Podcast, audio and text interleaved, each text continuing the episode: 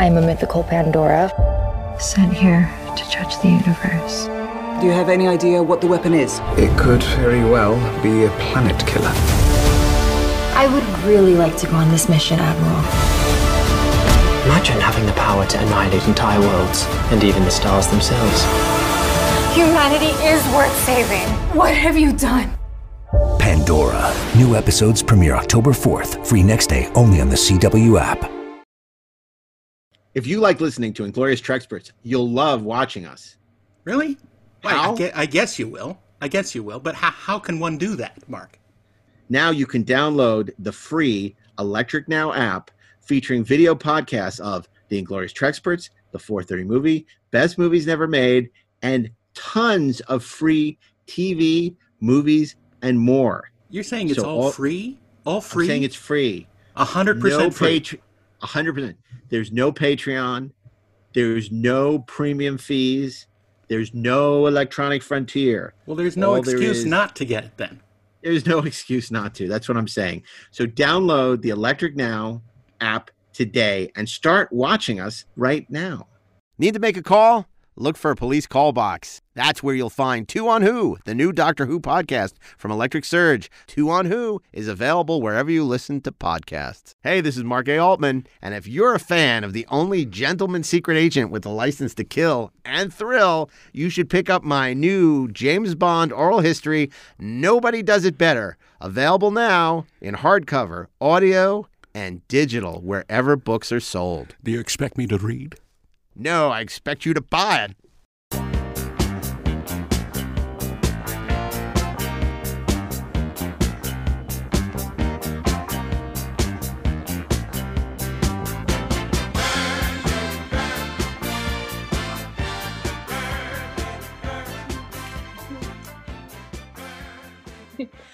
Burn, baby, burn. We are burning with love for Star Trek Discovery Season three.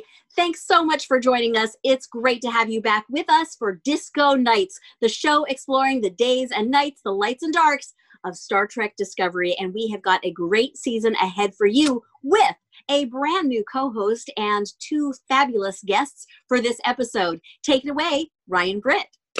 Hello, um, you just heard the voice of Chase Masterson, and if you're watching the Electric Now app, you saw Chase Masterson. You best know her for her five years on Star Trek Deep Space Nine, but her other T V and film roles include The Flash, General Hospital, E R, and numerous roles on Sci-Fi.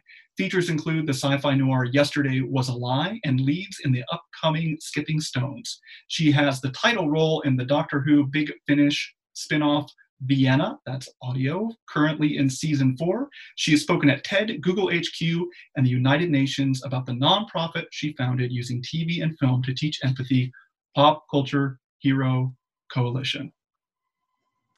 Well, thank you for that extra long bio read and intro, Ryan Britt. I've read longer. Here's, thank you. Here is more on Ryan. Ryan Britt writes for Sci-Fi Wire, Den of Geek, Inverse, Vulture, and Star Trek dot com. He is the author of the books Luke Skywalker Can't Read, published in two thousand fifteen through Plume Books, and the forthcoming book Phasers on Stun, a nonfiction look at how Star Trek changed the world, also out through Plume Books in two thousand twenty-two. Yes, that is true. And uh, we are here to talk about Star Trek Discovery, and specifically, Chase, we're going to be talking about the Trill. Um, and I want to mention that for anyone listening out there, I have done a little research, and we are allowed to say Trills as well as Trill and the Trill. Oh, All of okay. these things are completely acceptable. Um, so anybody who's ready to tell us we can't say Trills, Jadzia said Trills many times. Uh, we're going to talk about, damn it. Um, if Jadzia said it, it's probably okay. Probably okay. Uh, it's canon, I, baby. It's canon. Chase, you can tell us if everything that Jadzia said was okay, because you, yes. you worked with her, um, with Terry Farrell. We know that the Star Trek actors and their characters are not the same. Um, let's just remember oh. that going into this. Right. Um, so we have two wonderful guests with us today, Chase. Um, I know mm-hmm. both of these people from the internet and a little bit from real life, but mostly from the internet. And I like doing this real life thing with both of them right now. It's already been fantastic. Um, I'm going to introduce um, Sarah Lynn Michener. Um, she is a maker, a Spitfire, and a Gen X trans supporting Ravenclaw. She's a Trekkie, a Screaming Firehawk, and a Warren Democrat. Mm-hmm. Um, she's fantastic. Um, she lives in Connecticut with a Renaissance engineer and a dog and two parrots.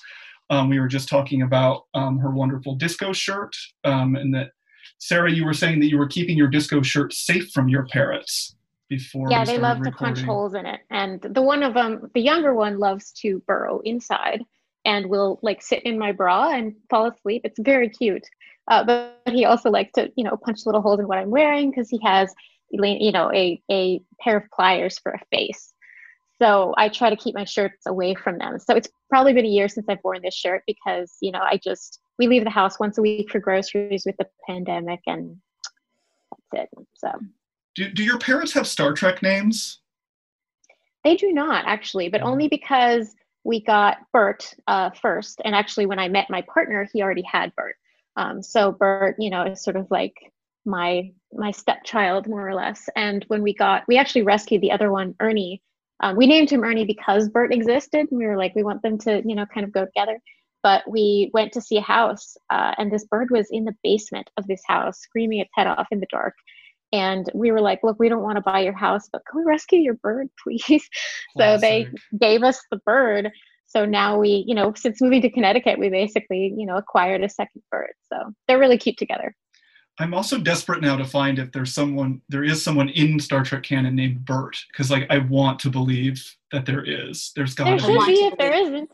There should be if there isn't. I mean, well, we, we can research this later. Maybe I'll pop onto Memory Alpha while we're recording. Um, yeah, Chase, do you want to um, intro our other special guest? Absolutely. She is founder of Fans Give Back, a not for-profit project dedicated to helping fans in need. You may know her as Batleth Babe through social media, as she is a longsword fencer and an avid Trek fan. Give it up for Heather Barker-Barons. Welcome. Welcome. Thank you. Well, I still welcome myself, I guess. Thank you so much. I am so happy to be here, so thrilled to be asked, and really excited to talk about this episode because it was big, and I don't know, I don't know how else to describe it. There's a lot. Yeah, I think that's the way. Happening. I think that's the way to describe it, Heather. I think big, Absolutely. big is right. I just want to note that Heather has, again, if you're watching on the um, Electric Now video app um, and not just listening to us, you will note that Heather easily has the coolest stuff of the four of us. Yes, yeah, um, I did notice. Yeah, just that. Sorry, and Brandy. I had a White Claw before we started recording. I won't lie. I'm not ashamed to admit that I had a White Claw. Um, These are the things you have when you're a writer and you're up in weird hours. But I wish I was having that Sorry and Brandy behind you, Heather Barker. uh, that, that Heather Barker-Barons, that looks amazing to me. It does uh, indeed. But we digress, and we are going to talk about trills. We are going to talk about trills. That is right, Chase. Um, so I want to talk a little bit about what happened in the episode. Um, but the first thing that I want to say is that I loved this episode, um, and I thought it was wonderful. Uh, we're talking about episode four of season three of Star Trek Discovery, uh, Forget Me Not, uh, which was a, the second episode with Blu del Barrio as Adira Tal, and the first episode with Ian Alexander um, as Gray Tal. Um, and essentially we find out that Adira Tal um, got, is a human who got the Trill symbiont from um, their lover, um, Gray. And that uh, meant that these people are now joined, um, even though they were previously um, in love. And so that's been interesting. There's a few precedents for that. Um, we found out in Deep Space Nine that um, Curzon had been in love with Jadzia before they were joined. But of course, that was a secret. Um, and this is clearly not a secret, um, though uh, Adira is keeping a, a bit of a secret by not telling Uh, Michael Burnham that she can see, um, that they can see Gray. Um, right now, Adira is using uh, she pronouns, so I slipped up there, but I know the character is non-binary, so I will attempt to use they. Corrected myself there. Um, yeah, what did we think of? What did we think of uh, everybody? Chase, go ahead. there was so much in this episode that is so pertinent for today's world, as always in Star Trek. I felt that the danger of Blu, uh, well, obviously, um, Adira, having to uh, defend their right to have the symbiont uh, against the Trill was very reminiscent of racism and classism and quite a lot of social issues that are extremely pertinent today, especially this week, frankly, because we just had the election.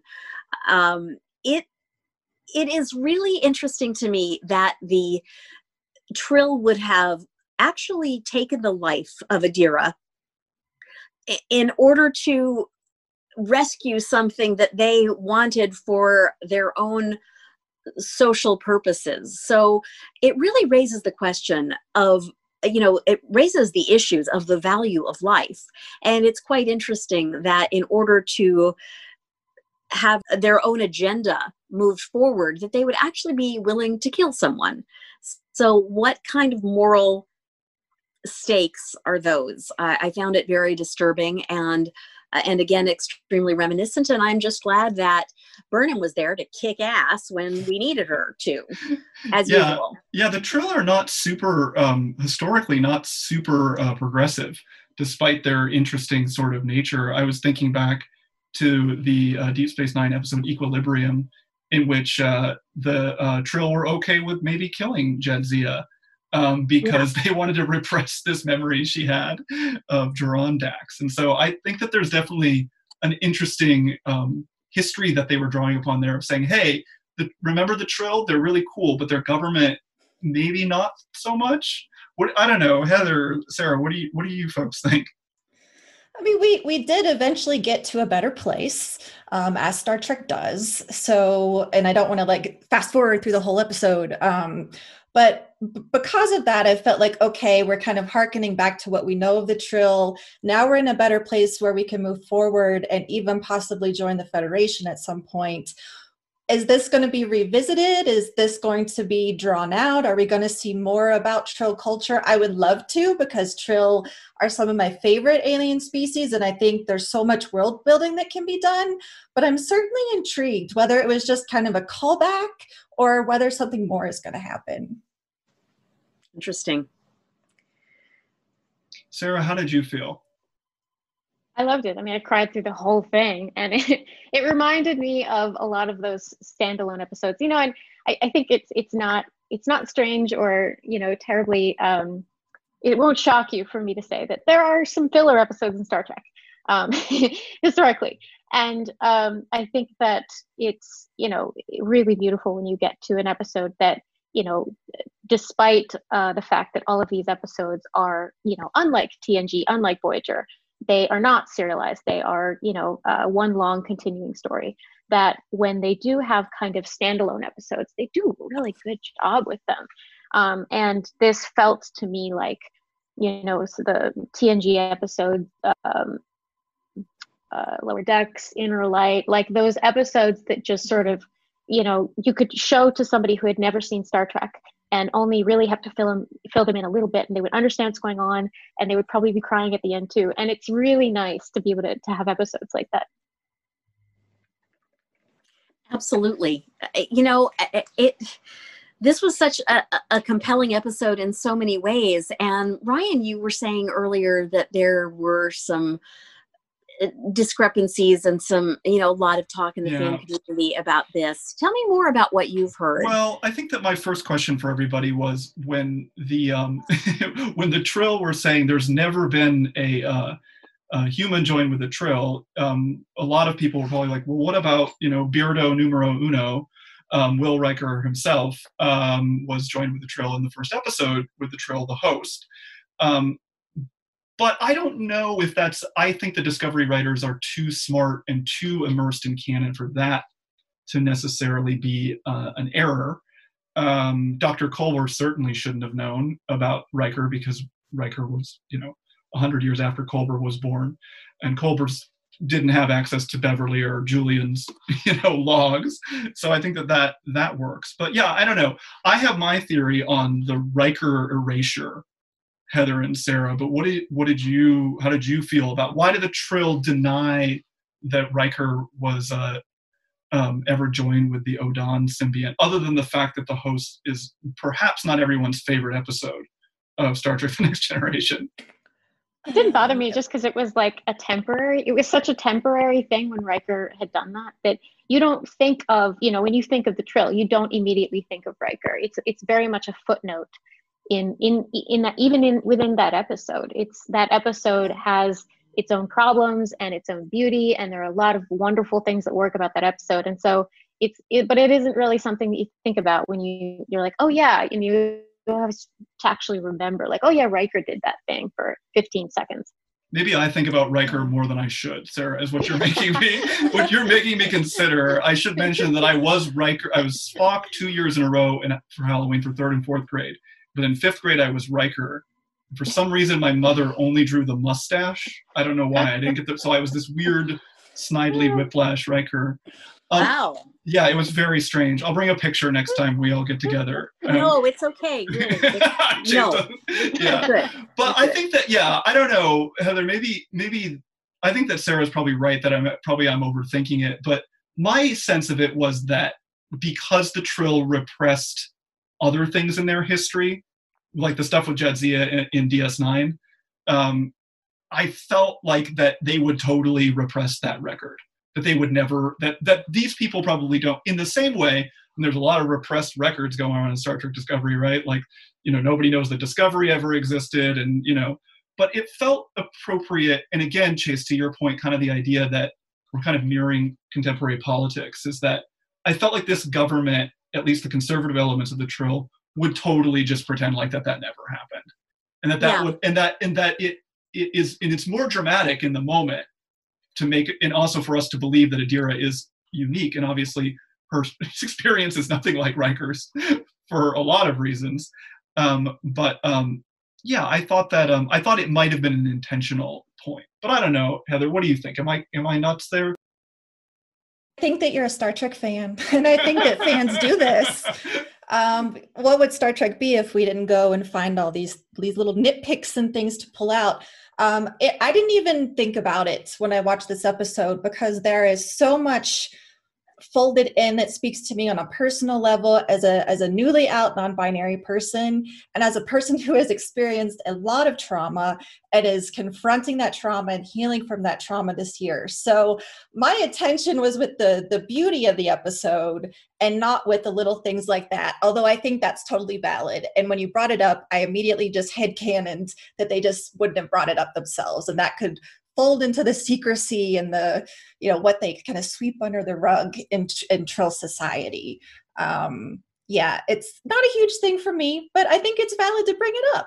Yeah, I guess I was trying to make it a part of the politics, I suppose, because I found there, there just because I had rewatched these other episodes with from D S nine, and I was struck with being how surprised by how conservative they were, the Trill, and their their um, the way they treated Jadzia. Um, so I was sort of shocked that this was, that watching Equilibrium right after watching um, Forget Me Not was actually really, really amazing, because I saw how much the disco writers were sort of using that canon and saying like, hey, these are people um, that will cover up their history um, when necessary. Um, anyway, but I don't know. It seems, it seems very much that the Discovery writers were wanting to make amends for what happened with Doctor Crusher and Odan in The Host, when Doctor Crusher egregiously said that human beings have a problem with homosexuality, quote unquote. Um, it was, that's a loose quote, but that's what she said. And I think for Star Trek being the one show that fans could always count on, to be in, inclusive or as inclusive as any television had gotten at that time, for that to be a, a stated by one of the heroes of the show and for it to be left at that was heartbreaking. And I think that the, I feel the Discovery writers must have been trying to make up for that and say, no, we are, we, We are completely, we are completely inclusive, and this Trill can live in this human body, and this human body can love whoever this human wants. That just really, it, it seems extremely apparent to me. Yeah, I think that's a really great point. And it's something that I noticed when they, um, when Adira came out and said that they wanted to stay with Discovery because they felt that the symbionts were a gift for everyone. And so they wanted to see that. And I think that is really beautiful because, you know, the Trill have been used kind of in a, in a slot, and a lot has been done to, so a lot of trans people, non-binary, gender fluid people tend to find themselves within the Trill because we haven't had like out representation before. So we're, we're finding ourselves in these stories, and time and time again, things like that happen. Um, and I don't remember what the exact quote was, but it was basically like, you know, it's too bad that we don't think that way. And it's like, oh geez. Okay. Yeah.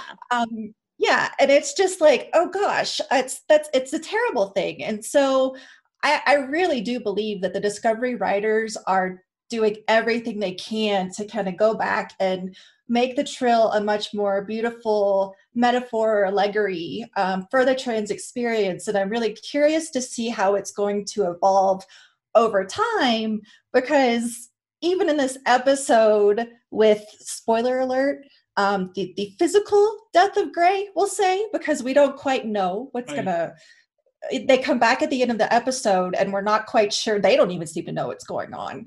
Um, so again, we're we're seeing the, the death of our, our first trans character. And that that is another thing that is yeah. really, really hurtful. And and that has really been the only criticism that I've seen about this episode. And it's really difficult criticism because as a non-binary person and as someone who's an ally and loves, I have so many people in my life that that were also hurt by it. Um, but yeah. I think that based off the interviews that both Blu and Ian have had um, and the information that they've shared, that they've got, they get to have a lot of insight into these roles, and they get to have some control over the story that's going to unfold. And I really want to trust them that they would not be so involved in these characters in this story if it was something terrible. Um, that being said, it still is not fun to see people like you killed on screen, no matter what. And we'll see how it plays out in time, because I think that that criticism will always be fair. Um, but I am really excited about this story and where it's going, and and these characters especially, because they are amazing. Like, even though they're very young, they're just yeah. absolutely beautiful, stunning people, and just people that I know that are just like them that that now get to be shared with the world, because the reality is that a lot of us don't know trans, or don't even know that we know trans people or non-binary or gender fluid people. Um, Sorry, I get super passionate about That's what it's all about. Absolutely. Well, I, I just want to jump in and say very quickly, you know, we dealt with this with the television world and with fandom back in uh, several years ago with the Lexa incident on the one hundred. It was hugely hurtful to the, the trans community, and because it's, uh, I'm sorry, to, to the L G B T Q I A plus community, and because it was hurtful to that community, it should be hurtful to all of us. So I'm surprised that they killed Gray, and I am certainly rooting for Adira and Gray in every way possible now. And I thought Ian Alexander is an absolutely lovely actor. Wow. Oh my gosh, I yeah. love him.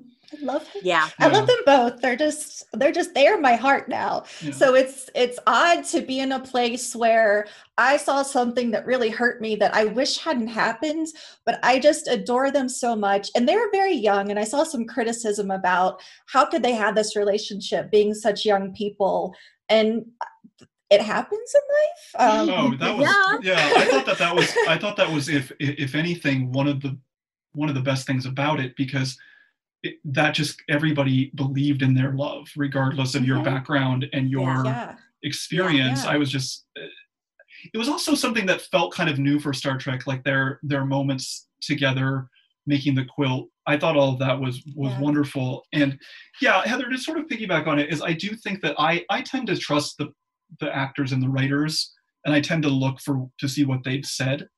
Um, when these kinds of things happen. I mentioned this to you guys before the call, I mentioned it to Chase last time, is that I remember interviewing Wilson Cruz the night that the episode Discovery aired, in which Doctor Culber was killed by, you know, Ash Tyler, and him sort of telling me, like, this is what this episode is. I understand this is hard, but, you know, you need to have faith. And I think that that's the thing about Star Trek that I like, is that I can hold both those ideas in my mind at the same time. I can say, hey, I'm not sure about this storyline, but at the same time, I trust them that they're, you know, that they have a, they have an idea, they have a plan, that they're not just doing this willy-nilly, and that it's, it's not always going to be exactly how we think. Um, yeah, I don't know, Sarah, what were your feelings? Um, I thought, you know, I, I hoped at the end when, when um, Gray was sitting next to Adira and he was like, how are you here? I don't know. And I was kind of like, I hope they take this somewhere and that he doesn't just show up, you know, uh, sometimes, um, you know, uh, every, every third episode for five seconds. I hope that it's either a regular cast member or that um, when they do show up, it is a meaningful exchange um, rather than, you know, just sort of uh, what what would ultimately feel like tokenism if, if they threw that in there at the end to make you feel like he wasn't really dead. I mean, I, I, I will say that, in you know, because of the whole Trill situation, it is cool that Gray um, or that uh, Adira is wandering around with Gray being um, a part of her. You know, it's it's a part of who she is now. So it's almost as if, you know, he's not dead. Um, and again, it's one of those things, you know, in Star Trek, so many characters who are dead but not, or come back. um, but, you know, again, it's one of those things where if, if one of the things I love about Discovery is you never know what they're going to do. There's so many surprises. And right. They're really good at, you know, like, just handling the whole Lorca thing in season one, you know, and even though there were hints of what was to come, I think that was handled really well. You didn't think you were going to see Giorgio again, things like that. And so I, I, you know, I have faith that they will do the right thing. Um, and, you know, and again, a lot of that faith comes with, or comes from the fact that these, these actors are very much involved. And I love that. I mean, in T N G, I think they gave uh, Patrick Stewart, you know, carte blanche to do what he wanted because he made it clear that that's what was going to happen and they didn't want to lose him, and that was okay. But I'm glad that every character on Discovery seems to have that privilege now. It isn't just, you know, the, the one star. Yeah. Speaking I don't think of... the fans were writing the episodes, but it, it it is true that it is true that I'm sorry that, that the actors are, but but yeah, yeah, yeah. It is nice to to be able to have the input of of uh, of people from this community. And uh, it is true that on Star Trek, death is a guarantee of seventeen more episodes, so we can definitely sit yeah. back and wait for that. Yeah, yep. I think that like the Star Trek future that we all want. And I will say we, we for the L G B T Q I A community, for non-binary and trans people, is to see ourselves without death at all. Like that yeah. never right. is a part. And so hopefully in the future, because we know we will have many, many more years of Star Trek, we will, we will have that in the future. Um, but like I said, regardless, this episode uh, on the heels of what Sarah said is like an inner light, like a visitor, like uh, just tapestry, just something That, that I just find to be a very profound episode that many different types of people can identify with or find meaning in. Yeah. I right. want to express empathy, uh, Heather, for how that must feel, uh, being a, a part of a community that is ritually killed off uh, on television. It is, it must be so upsetting. And again, as I said, because it's upsetting to you, it should be upsetting to all of us. It just should be upsetting to all of us anyway. Um, yeah. I get but, that. You know, it's, it's, I'm glad that you have me here to have a voice. And I will say, I am, I am newly out as non-binary. I am almost forty and I am only now getting to, um, kind of dive into these parts of myself and, and really take possession of who I am. And that is just part of my, my healing process from this trauma that I've had in my life. But it's just so, the point of that is that sometimes I don't feel like I deserve to speak for the community, especially for other non-binary and trans people, because I haven't experienced their same life, but we're not a monolith. They're all types right. of people. Right. Um, and yeah, it, it is, it is some hopefully something that in the future we just we won't see anymore. We won't need to kill a character to further a story, um, or to tell, you know, regardless, this might be an absolutely beautiful story that changes my life in some way, but it still comes back to kind of like, let's just not do that at all in the future. Yeah. But yeah, I still love the episode. Yeah. I'll say that there's something that happens in I, I had a week um, from what I've seen. I will say there's something that happens, nothing to do with a trans or binary character, that happens in the subsequent es- episode that was triggering for me in a completely different way for a completely different set of reasons. And I, and even my wife turned to me like, did they have to do that? And I was like, ah, I don't know. I think that, um, yeah, I think that it's, I'm glad that we're that we're ta- having a discussion. Like, I think that what I love about this and what I love about Star Trek is the fact that, like, I get to have this discussion in such a passionate, like, specific way, and mm-hmm. there gets to be, like, talking points to it. And it's strange to say this, but somehow Star Trek makes these things less abstract, I think, for those who perhaps have not experienced it, like myself. And I think that that's, like, yeah. such a gift to the world. Chase, I wanted to ask a little bit, uh, of the four of us, as far as I know, you're the only one who has been a Trill host, however briefly. As far as you know. As far as I know. I mean, you notice I didn't I didn't assume. Um, right. That would be weird. Um, but yeah, I wanted you to, you told me something interesting, and I think this may blow Heather and Sarah's mind, is that when you, you played briefly Emony Dax in the episode Facets, the Deep Space Nine episode Facets, which was, for those of you listening and watching, you, you may or may not remember, it was an episode in which um, Jadzia experienced her past lives um, through her friends uh, being possessed by the hosts, um, which was basically was kind of like a like a real world version of what what um, Burnham and Adira see at the end of this episode, right, where they all the hosts of Tal say hello to Adira and welcome her, uh, welcome to them to the circle. Um, so yeah, Chase, but you were saying that you, that experience was very strange because you were kind of new to Deep Space Nine at that point. It was. It was my second episode, and I thought I was only going to be in one episode, which was four lines. I thought that was it. And I found out I was going to recur when Wardrobe called me to come in for my second episode as Emony Dax. And I was like, What what does that mean?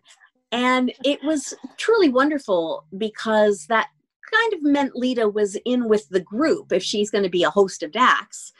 Um, and what an intense episode that was with uh, everything that happened with Joran Dax and uh, everything that happened with Curzon. And it, it brought up a lot of questions and it answered a lot of other questions. And uh I think that Terry obviously did incredible work in that episode, and it brought the storyline uh, storylines together in very interesting ways. Yeah, I just think that for those who are listening who are maybe new Discovery fans, I think that our goal is to convert everybody to being new Discovery fans. If there are disco haters out there, we we welcome you on the podcast, and we will convert you by the end of this.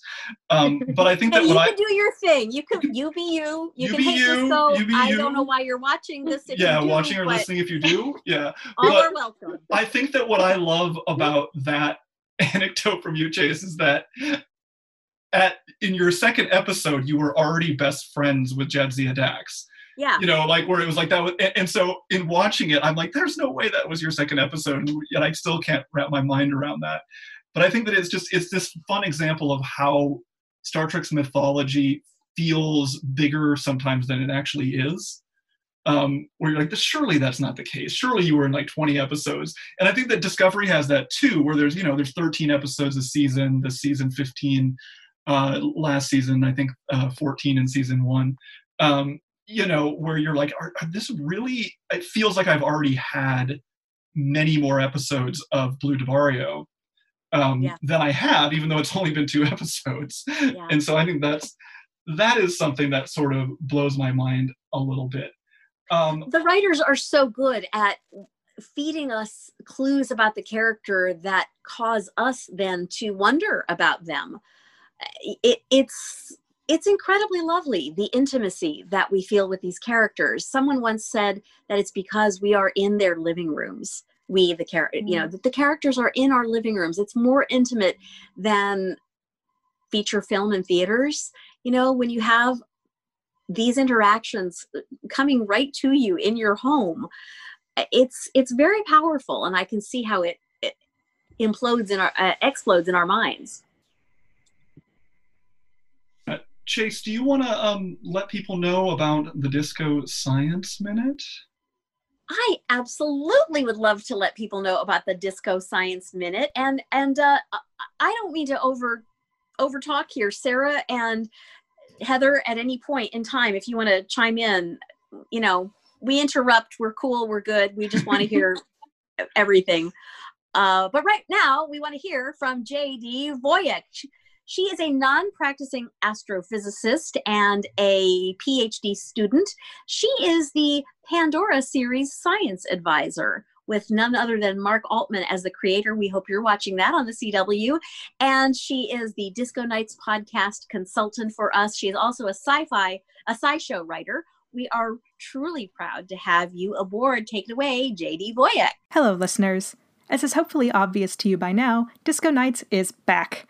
And I, J D Voyek, am also back bringing you your moment of disco science. The Trill are the third alien symbiotic species of my childhood, after Venom from the Spider-Man animated series in the nineteen nineties and the Goa'uld of Stargate S G one. But unlike an enveloping viscous goo or a four-eyed snake that wraps around your upper spine, the Trill symbiont prefers to hang out in a humanoid gut, or abdominal cavity, as Adira states this episode. Adira also calls the Tal symbiont a squid, which, I mean, I guess? Do Trill symbionts have appendages that approximate tentacles or arms? My xenobiology expertise is lacking. Although, side note, that's a common misconception. Squids don't have ten tentacles. They have two, plus eight arms. The difference is that the tentacles are longer, can retract, and only have suckers near the ends, which is just enough to grab onto you and pull you up to its beak and chomp you into pieces, if you'd like to have that thought before drifting off to sleep tonight. Now, it's the traumatic joining of Adira and Tal, or maybe it's just the death of Gray, that locks up Adira's memories, and the whole point of this episode's main storyline is to get the appropriate key for that lock. The key is not, as our resident doctor pretends to suggest, digging around in the hippocampus. That region of the brain, named after the Greek for seahorse, is oft associated with memories, especially because people with damage to the hippocampus can suffer memory loss, or even be unable to permanently store new memories. But it's not the actual storage spot for those memories. They get sent to other parts of the brain after processing, eventually. So digging around in the hippocampus wouldn't likely reveal any information, even if Culber was being serious about it. There are actually a bunch of different kinds of memories. One not applicable in this case is working memory, which is what your brain uses while performing a given task. Sometimes it's conflated with short-term memory, and sometimes they're treated as two separate things, short-term memory being the temporary data in the brain, and working memory being the processing of that data. In Adira's case, we're dealing with long-term memory. That has two subcategories, implicit memories, the ones that you as an individual can recall but can't express to anyone else because it's all subconscious, and explicit memories, which you can, through words or finger painting or interpretive dance.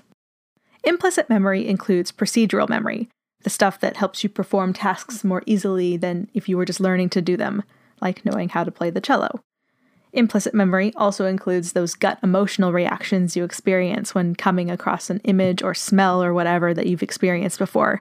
And unfortunately, it also leads to a particularly annoying effect where the more times you hear a lie, the more likely you are to accept it as true.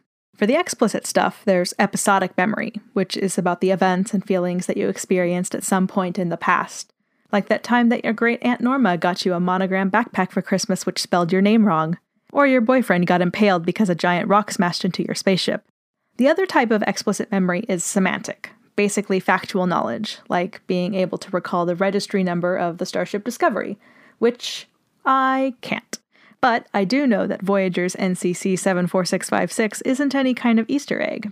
They just made it up. And that's semantic memory. Semantic memory and episodic memory actually work together all the time. Your autobiographical memory is a combination of both. Do you still remember the phone number of your best friend from childhood? And do you remember trying to call them while someone in the house was using the internet? Am I talking to people who aren't old enough for that to have been an issue? Thanks to the magical cave jacuzzi on Trill, Adira unlocks her repressed memories and gains access to Tal's. Whether or not that includes more than just the episodic and semantic memories of Tal and its previous hosts, like any subconscious biases, we'll have to wait and see. And as for using dark matter to interact with the mycelial network, well, we don't know what dark matter actually is at the moment, and mushroom subspace is completely fictional, so I'm not going to touch that. This has been J D Voigt with your moment of disco science. Until next time. All right, so I wanted to talk about two things that were in my mind with the Trill. Um, Chase has a little bit of a connection with the Doctor Who um, fandom because of the Big Finish audio. And I feel like people who like Star Trek Discovery must somehow be aware of Doctor Who. But in my head, I was thinking about how the Trill in general, when they announced the Trill were going to be in Disco season three, I was like, that is so brilliant because it's a time traveler without time travel, right? The Trill have all the memories of their previous hosts. We see in the episode that at least one of um, the ho- one of the hosts of Tal was wearing a Starfleet uniform from the Star Trek Picard era. So there are memories that go back that far. They could not go back even farther. Um, yeah. uh, Chase's uh, character Emony Dax, we found out later, uh, had you know a liaison with uh, Bones McCoy in the Trials and Tribulations episode. So I mean, what I love about the Trill and Adira, in addition to the wonderful social things it makes me think about, is that it reminds me of what Doctor Who is able to do with Time Lords, where you say, "There's this person, they're back, and now they have this other guise." And that they still have all these memories and experiences. So I don't know if anybody else had that vibe or whether I'm alone on that. It, you just blew my mind a little bit because, you know, when I look back through my, my own life, um, I tend to see things in like different versions of myself. Um, so, so, you know, child, there's, My my life, um, let's see, is marked by different events. And I tend to look back and think, okay, well, this, not that I was a different person every time, but we evolve. And so I do kind of refer to my past as my past lives. So I just, I really like that. I'm going to take that into going through this season with me because there's, it, it's hard to explain my experience with Discovery. I feel like Discovery was written for me sometimes just because my own life journey has kind of parallel parallel things that I've found in the series, and that's really vague um and a rabbit hole for another podcast sometime. Uh no, I know what you mean. But... I, I know what you mean. My daughter was born the year Discovery came out, and my daughter has a gender neutral name. Her name is Randall. And so when I interviewed Sonequa Martin Green for the season two finale of Discovery, I told her that having a female lead named Michael was really great because of my daughter's name being Randall and we call her Randy, you know, and Sonequa being Sonequa was like, God bless Randall, you know, and that was amazing, you know, but I think that I know what you mean, Heather, about, I think that for people, some folks that are in of our generation, maybe, I think that for me, this was the first Star Trek I've been able to experience it as an adult fan.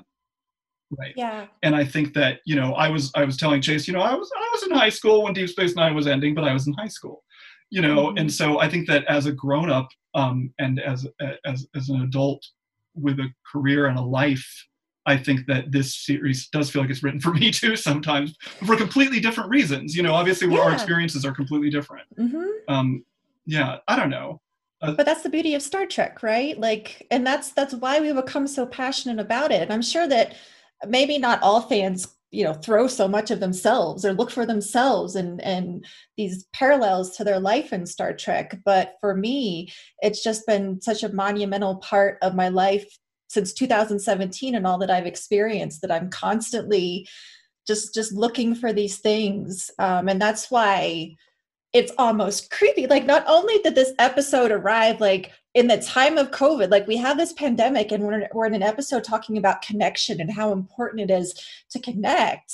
Um, but then we have a character who's just coming out as non-binary and I'm like, oh my God, it's me. Uh, again, like, it's just a lot. It's a lot to process. And so I am still trying to work through how I feel about this episode um, on a deeply personal level. That's like private stuff for my journal.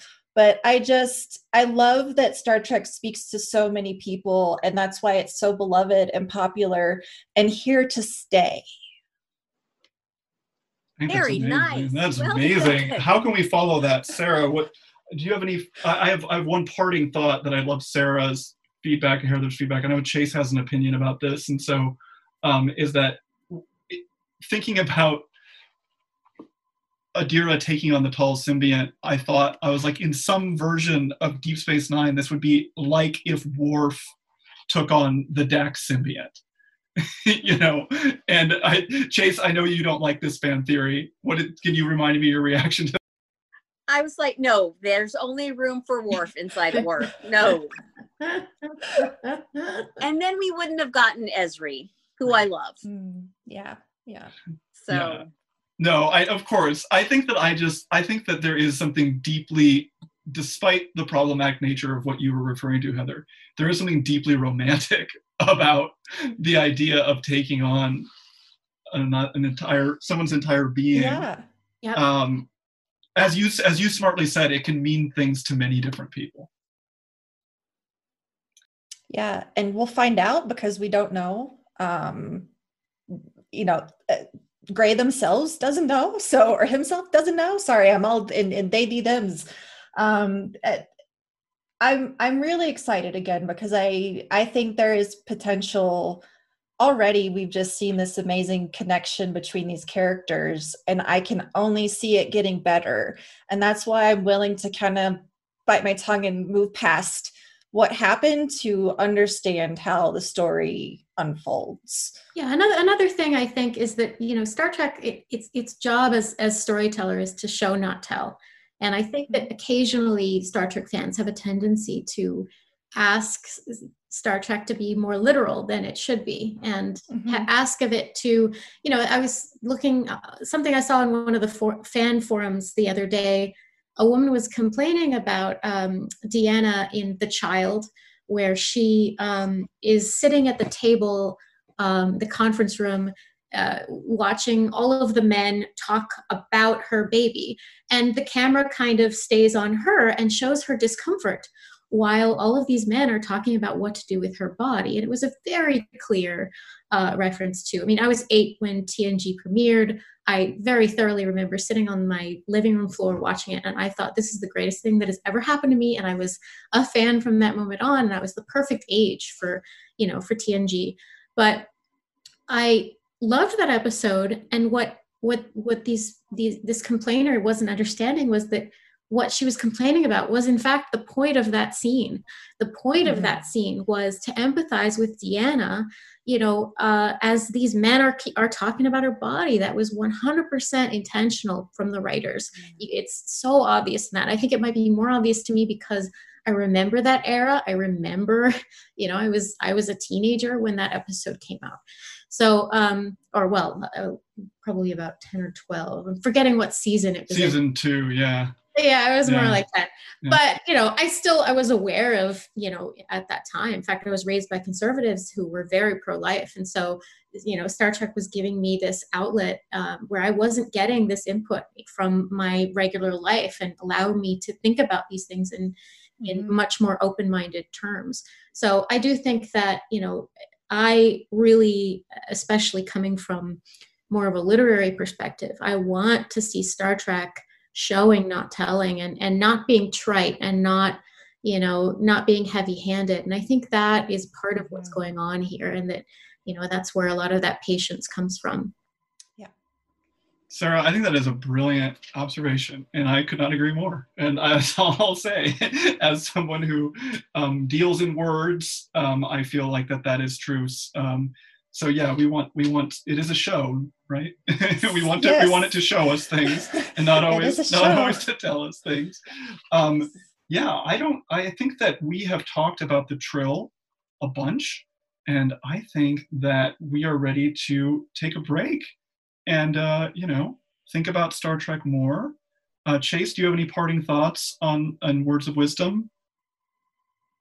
I think that because Star Trek is what it is and has the legacy that it has, we can and must trust the writers that they will do justice to, to everyone. We've seen them do uh, powerful things with Stamets and Culber, for instance. I thought, I just want to go back to this moment when I saw them brushing their teeth, and that was the introduction to this gay couple on television. I thought that was an extremely powerful moment. They they really just introduced them as any other couple, which they are. And I think that we need to have that kind uh, a kind of a trust that has taken into account all of the things that the Discovery writers are doing and have done, and uh, and just wait and see what happens and root for Blue, and uh, I'm sorry, root for Adira and Blue. And and root for Ian Alexander and for Gray. Um, I think there's a lot of good stuff ahead. If I had to bet, that's what I'd bet. Just as we had to root for Lita, um, even though it was only her second episode, and we don't even we thought it was her tenth. Thank you. Well, I I think I think you know there's a very powerful message in that, which is that things are not always what they seem. That's right. And I think we just need to to have some trust right now and keep watching. I, I'm excited. Except if it's Sarah's parrots, and those are definitely what they seem to be. Parrots yeah. that uh, that are that are uh, named Bert and Ernie. Tiny dinosaurs. Yeah. That is what they are. They are I just that, dinosaurs yeah. that are this big. If we have if we have uh If you come back, Sarah, I think I want to see the, one of the parrots. Um, well, I want to. They could sit on my shoulder during this whole thing, but unfortunately, when people are talking, they're like, "Oh, people are talking. I want to be a part of it," and they start screaming and chattering because they're like, "Oh, we're all having a conversation here." Sounds like my daughter. um, I want to thank uh, both of you, Sarah Lynn Minchner um, and Heather Barker-Barons. Um, find them. Um, on Twitter and say nice things to them. They're brilliant people and wonderful fans, and they remind me every day of why I love Star Trek and why I write about it. So um, I want to just say that. And uh, find Chase Masterson and see what she's doing. She's doing wonderful things with Pop Culture Hero Coalition. Um, Thank you. And uh, remember that Chase is your favorite host of Dax, um, even though it was only for fifteen seconds. We can go now, it's okay.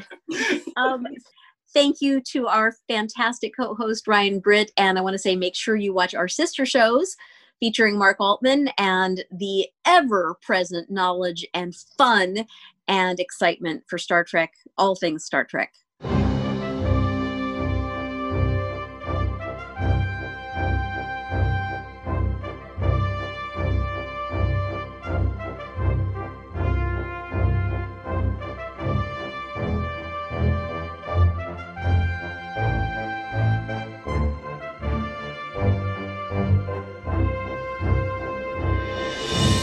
This show is produced by Dean Devlin and Mark A. Altman and is an Electric Surge Network production.